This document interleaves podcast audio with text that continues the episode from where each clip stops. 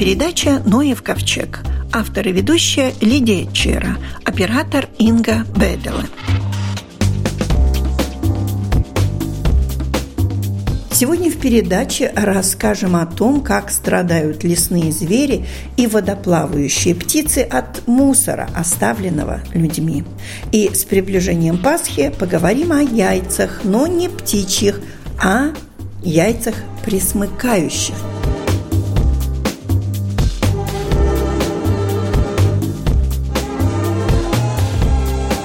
Где-то на просторах Мирового океана дрейфует огромный тысячетонный остров, состоящий из отходов. Честно говоря, даже не хочется такое представлять. Но это факт.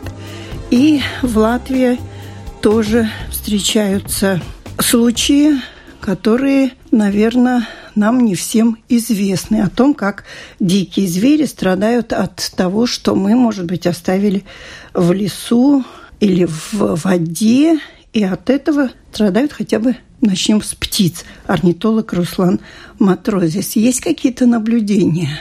Да, вы знаете, у нас тоже регулярно встречаются такие вот птицы, которые или погибают из-за того, что оставляют люди в природе, или калечатся, и тогда мы видим там птиц без ног, или птиц, у которых, скажем, часть оперения деформирована, там или леска попала, или блесна.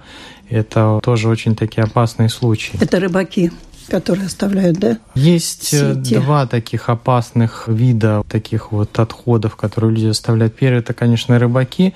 Это всевозможные сети, крючки, блесны, просто леска. Очень часто рыбаки, когда у них запутывается леска, они оставляют так называемую бороду. То есть это такой кусок вот лески, запутавшись, они его срезают, там же выкидывают, потом это все получается как такое оружие замедленного действия, то есть оно может выстрелить в любой момент, и леска и крючки в природе остаются сотни лет. Если их не убрать, то рано или поздно какая-нибудь птица или животное туда попадет. Это водоплавающие птицы в основном страдают, да? Да, в основном, если это в воде или рядом с водой, это водоплавающие, но также и другие могут, врановые, которые там э, питаются, могут зацепиться и вот с такой улететь. Часть из них, конечно, освобождаются, но многие все-таки или погибают, или калечатся. Я помню, пару лет назад вы рассказывали о случае в рыбопитомнике, в котором попадали лягушки, по-моему, или жабы. Я была в этом рыбопитомнике. Они мне рассказывали о том, что им указали, и они все исправили. Да, это такой, это честно, не было просто крышки. Это такой редкий случай, когда вот после такого сигнала в социальных сетях действительно в течение уже короткого времени там все было исправлено, и мы ездили до этого, и после этого там уже вот уменьшилось очень значительно попадание вот этих лягушек. Просто они проваливались в такие колодцы, и там были и змеи, и лягушки, и так самим им оттуда было не выбраться. Причем там был охраняемый вид лягушек, чесночница, которая встречается очень довольно-таки редко в Латвии. И вот там такая массовая смертность была бы, если бы не предотвратили вот закрыванием этих дырок, отверстий в земле. Но это было два года назад. За два года еще какие-нибудь случаи были? Знаете, в последние годы еще одна такая большая проблема появляется, когда выкидывают просто бутылки, в которых остается какой-то напиток или это лимонад или что-то сладкое, это начинает бродить, и туда очень много залезает всевозможных насекомых, жуков, и такие вот бутылки с десятками, иногда сотнями жуков, он туда залезает, а оттуда уже не вылезает. То есть они вот летят и ползут на этот сладкий запах, как это обычно у них в природе. То есть когда они питаются на березах, на других деревьях, когда выделяется вот эта вот сладкая жидкость, туда они попадают и просто умирают.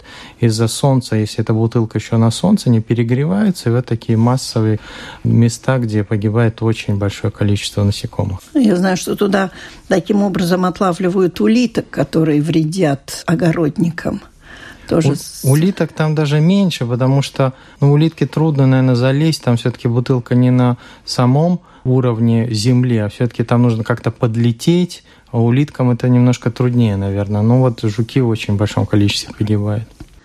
Сколько идешь по лесу и смотришь, ну ладно, там мешочки бросаются, но ведь стеклянная посуда тоже бьется. И в лесу это врастает в землю, и пойдешь босыми ногами, и все, и порежешь ногу. Да, бывали тоже случаи, когда, скажем, у лебедей были разорваны вот эти перепонки на ногах. То есть это очень важный момент, потому что лебедь и взлетает благодаря силе вот этих лап и перепонок. Если там будет отверстие, им будет гораздо сложнее взлетать. И это может также повлиять на какие-то заразы, которые туда может войти. И уже там, если у него будут больные ноги, то уже лебедь в течение короткого времени просто уже не сможет жить. Ну, наверное, не все знают, что лебедь не с места взлетает, он разбегается и бежит по воде. И только потом Лебеди, да, он как самолет, ему нужно примерно метров 30-50, чтобы разогнаться, и тогда он взлетает. И то же самое, когда они прилетают, они еще какое-то расстояние вот этими ногами тормозят, то есть скорость у них довольно-таки большая, 30-40 километров, и вот ему нужно свой 10-килограммовый вес затормозить, и если у него будут проблемы с ногами, то такие птицы долго не живут. А гиблых лебедей тоже находили? И как у человека проходит, например, проверяют, что человек умер. Вот у птицы проверяют, в желудке тоже находят всякие остатки. Вы знаете, пластмассы. у нас это как бы меньше распространено, потому что мало случаев, когда вот таких мертвых птиц везут специально на вскрытие и так далее. Было много лет назад, когда был птичий грипп, тогда действительно вскрывали, смотрели причину. У нас все-таки это не принято, но во многих странах, где есть службы, которые этим занимаются, хотя бы привозят раненых животных, если они погибают, то делают вскрытие, то там действительно обнаруживают всевозможные химические вещества. Вот, скажем, у нас очень опасный свинец – это тоже относится к рыбакам, которые используют вот эти свинцовые грузила. Потом это все э, остается в водоемах. Тоже охотники местами используют еще свинец до сих пор, хотя рекомендуется уже использовать другой металл. Это пульки, для охоты. Да, пульки, шрапнель так называемая. Ну, представьте, если, скажем, на озере Бабитас лет сто использовали свинец, все охотники, то есть это каждый выстрел, это столько-то грамм, то там за эти годы уже тонны просто этого свинца, если так разобраться. Соответственно, многие водоплавающие для того, чтобы у них желудок работал, они питаются растениями, но им нужно такие камешки, угу. которые они глотают, и это в желудке уже помогает перерабатывать вот эти растения. Соответственно, если они берут не камушки, а свинец, это все остается у них в организме, это дальше не уходит, и вот рано или поздно птица просто погибает от отравления. Вот сейчас недавно был случай, когда лебедь такой странного поведения был пойман, сделали анализы, оказалось, что у него свинцовое отравление. Если это скажем, недавно произошло, то еще как-то можно его спасти. Но если это уже годами происходит, то, скорее всего, же организм просто отравляется и лебедь погибает.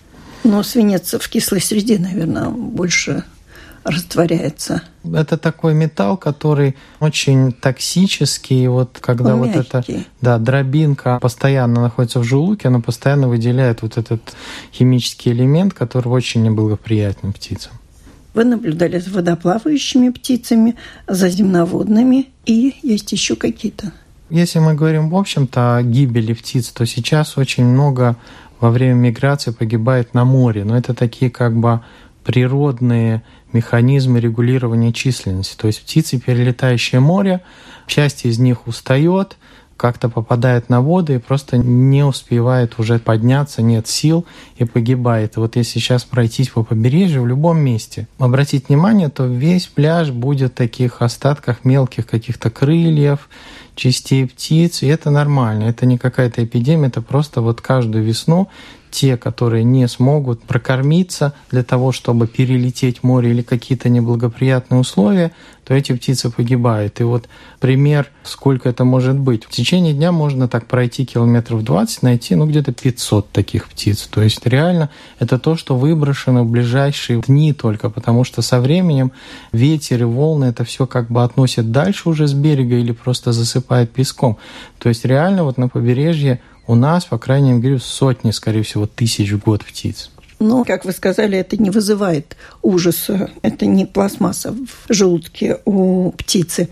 В свое время мы говорили о мостах. И вот этот мост, который новый построен вдоль Дворца культуры ВЭФ, я даже не знаю, есть у него название или нет, там есть стенки, на стенках нарисованы птички.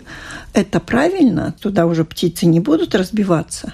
Есть два способа, как предотвратить гибель птицы, вот такие стеклянные перегородки или стекла.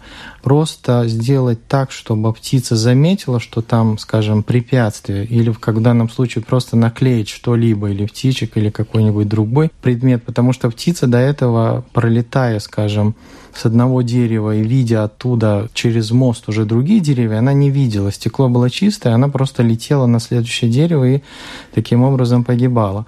И второй вариант, есть такие невидимые глазу человека, но видимые птицам тоже наклейки, которые скажем, человек будет видеть просто прозрачное стекло, а птица уже увидит какие-то предметы, которые будут для нее тем, что нельзя туда лететь, там препятствия. И сейчас очень много делают зданий с э, стеклянными поверхностями, и уже в Западной Европе это как бы вот такие наклейки врабатываются уже изначально в стекло. Это, конечно, дороже, но это уже требование. У нас это еще нет.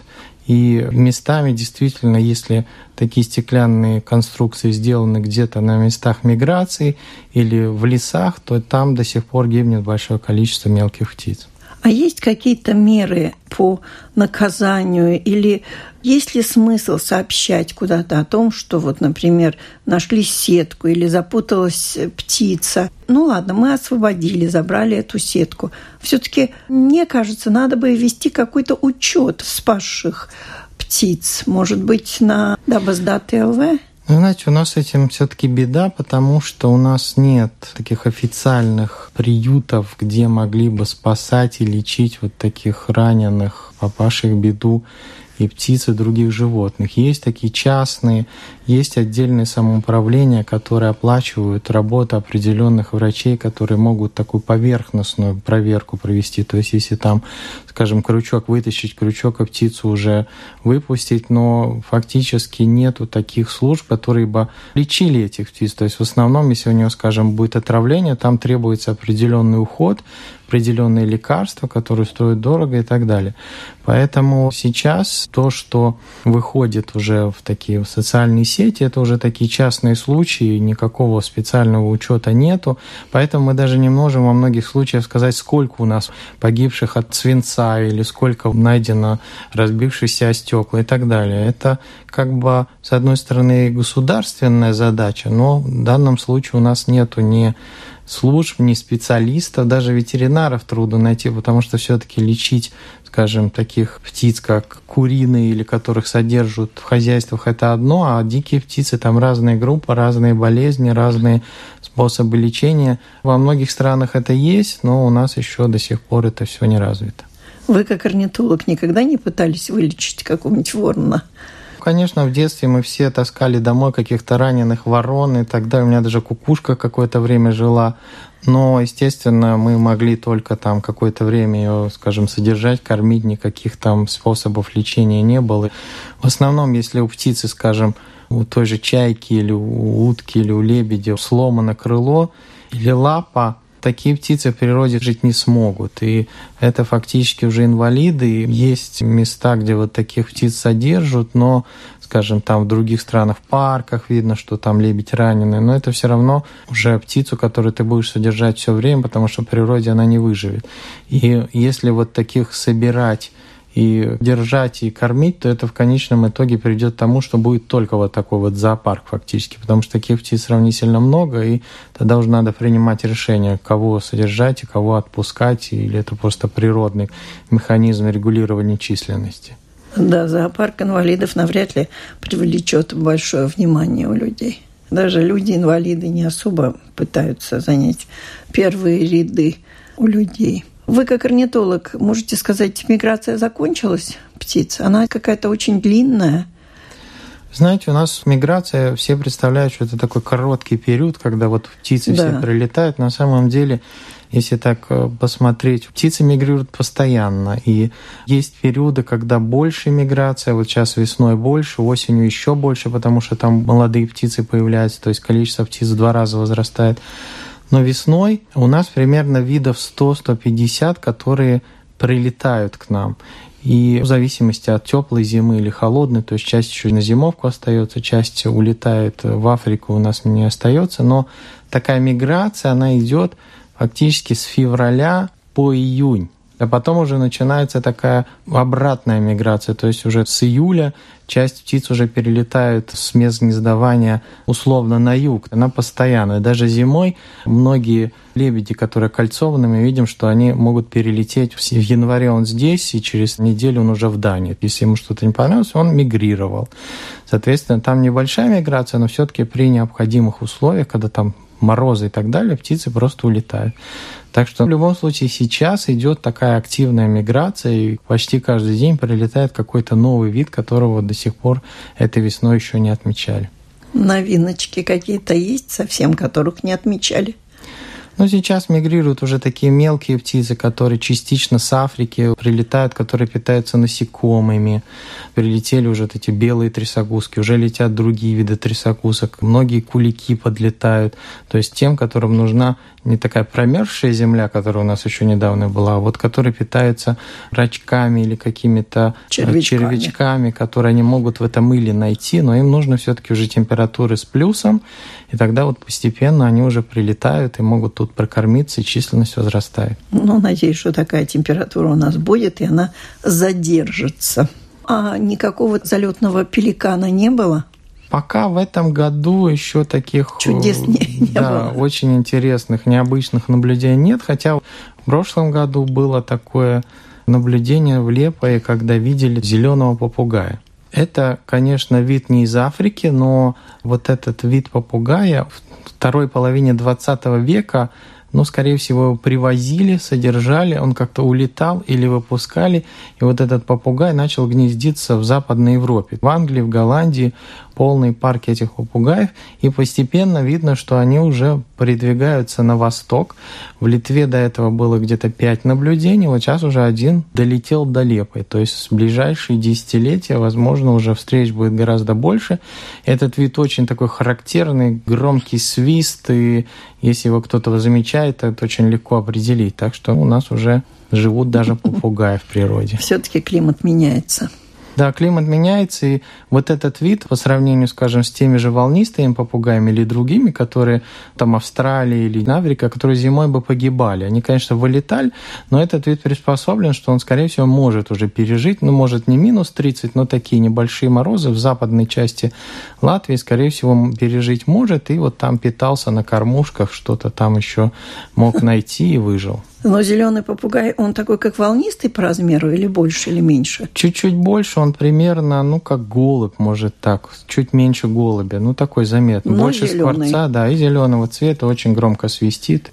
Если вы там посетите какой-нибудь парк, скажем, в Голландии, Бельгии, вы услышите громкий свист и очень высоко летающих птиц, это все вот эти попугаи. Да, еще чайки и вороны нам покажутся, наверное, не такими громкими. Но зато эти попугаи вот в местах, которых люди подкармливают, они уже людей не боятся, и вот ты приходишь, берешь орешки, и вот так он тебе подлетает на руку, садится и кормится очень приятно. Спасибо. У нашего микрофона был орнитолог Руслан Матрозис.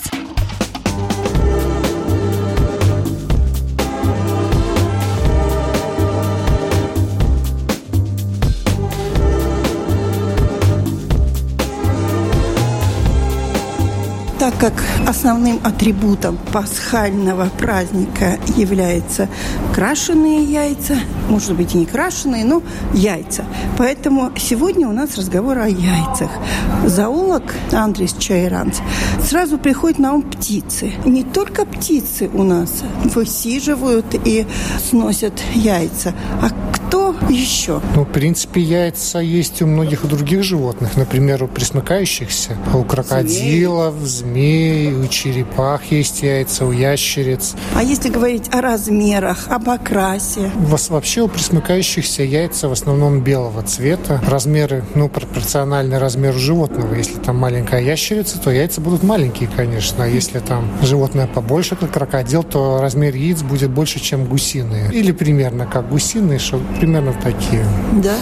Но а высиживаются как? В основном присмыкающихся не заботятся о высиживании своих своих яиц. Они предпочитают их отложить в теплые места, которые хорошо прогреваемые солнцем, или в места, где происходит, допустим, процесс гниения, которые вырабатывают тепло. Это, допустим, где-нибудь, если в саду могут отложить яйца в кучах растительности, компоста. Там выделяется дополнительное тепло, и это как раз помогает яйцам быстрее развиваться. Сразу вспоминается рассказ Киплинга «Маугли», где Нак и Нагайна высиживают яйца. А сколько количественно, сколько вот та же самая змея, кобра или гадюка сносит яиц? Вот у змеи это зависит от размера. Допустим, небольшие змеи, как уж, например, у них яиц может быть 10, может быть 15. Крупные тропические змеи, как питоны, у них яиц может быть больше, сотни примерно. Да, и все все высиживаются, все выводятся? Это ну, бывает, что что-то из них, что-то из них бывает, что не выводится, но, но в основном выводится. Ну, просто у змей у них большая смертность, пока они маленькие, их многие животные едят, птицы а едят, а, допустим. Птицы? Ну, что там она как чуть больше червячка, что ее не съесть, если она не ядовитая, допустим, как наш уж. Как только вылупилась змейка, чем она питается? Ну, это зависит от вида. Есть змеи, которые питаются, допустим, насекомыми, есть, которые лягушатами.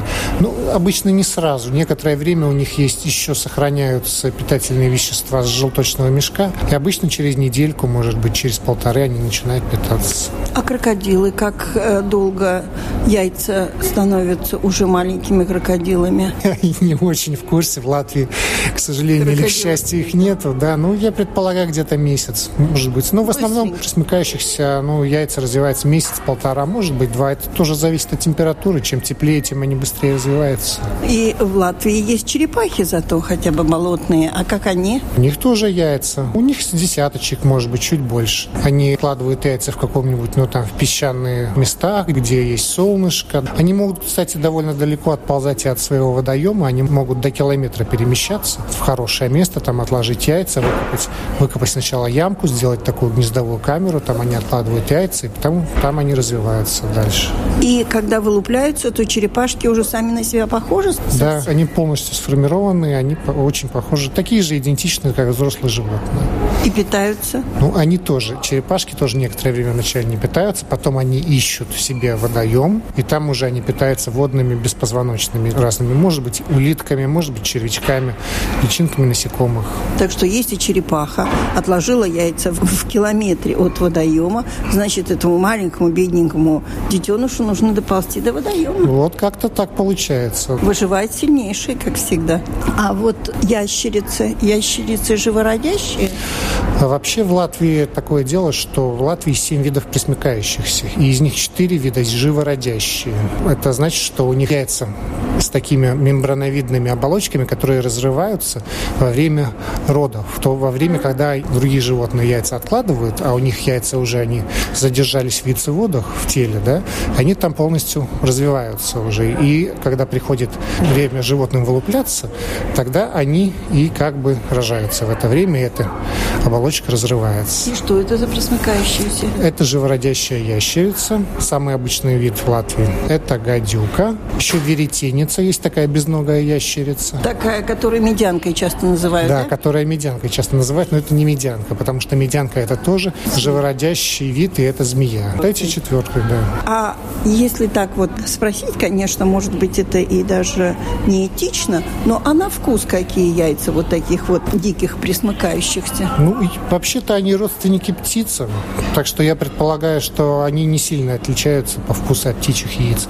Вообще черепашьи яйца, они же деликатесом считаются, поэтому их э, так мало, морских черепах, допустим, да, которые когда-то откладывали яйца на красивых тропических пляжах. Хотя яйца собирались и использовали в пищу. Я думаю, что они съедобны, во всяком случае. Вам не приходилось пробовать? Нет, нет, не приходилось. Интересно, даже гадюки, в смысле, ну не гадюки, а э, ужи, например, они тоже же яйца сносят, и что, они тоже съедобные?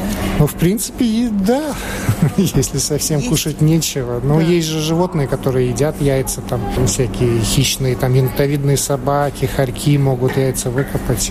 Янтовидные собаки, допустим, это такой вид, который в Латвии как бы климатизован, и он вообще такой большой вредитель именно черепашьих яиц. Можно еще рассказать о том, что вот яйца у присмыкающихся, они же не все в твердой скорлупе, как да? мы думаем. Такая классическая твердая скорлупа, она только у крокодилов. У большинства других присмыкающихся, э, допустим, у змей, у ящериц, они такие, э, скорлупа, она такая, как, как мягкая бумага, как пергамент.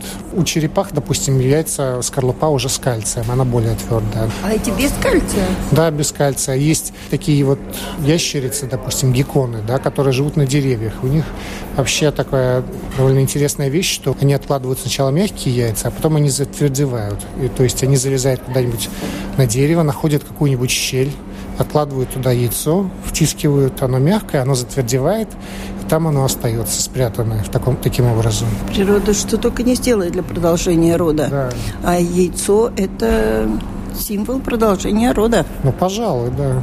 У, допустим, у черепах, у многих черепах и у крокодилах пол зародыша зависит от температуры, в которой развивалось яйцо. У них такой механизм специальный. Да, вот если температура оптимальная, тогда у них примерно поровну и самки, и самцы. Если температура ниже определенного уровня, тогда в основном самки или только самки. А если... Более выживающие? Ну, не знаю, там ученые не очень хорошо знают, там почему такой механизм, но он существует, значит, он полезный и чем-то выгодный. Вот. А если температура высокая, тогда самцы в основном. То есть в более элитарных условиях выживают особи мужского пола? Ну, можно так сказать, но если будет глобальное потепление и климат будет теплее, тогда более элитарные условия будут уже прохладные, как бы, там тоже так. Да, тогда самцов будет больше. Да. Стоит задуматься. Вы знаете, что есть еще и млекопитающие, которые откладывают яйца? Нет. Есть в Австралии живут утконос такой и ехидна. Они тоже откладывают яйца единственный млекопитающий, который откладывает яйца. Не кролик, который там считается, который... Ну, есть же такой символ, что на Западе, на Европе кролик откладывает яйца, а, на ну пасхальные, ну... да. Но на самом деле яйца откладывают вот утконосы и ехидно австралийские животные. Но все происходит весной больше всего. Да, если животные живут ну, в сезональном климате, там, где есть сезоны, тогда, конечно, весной, чтобы потом у них было время развиваться и вырасти, да, зимой.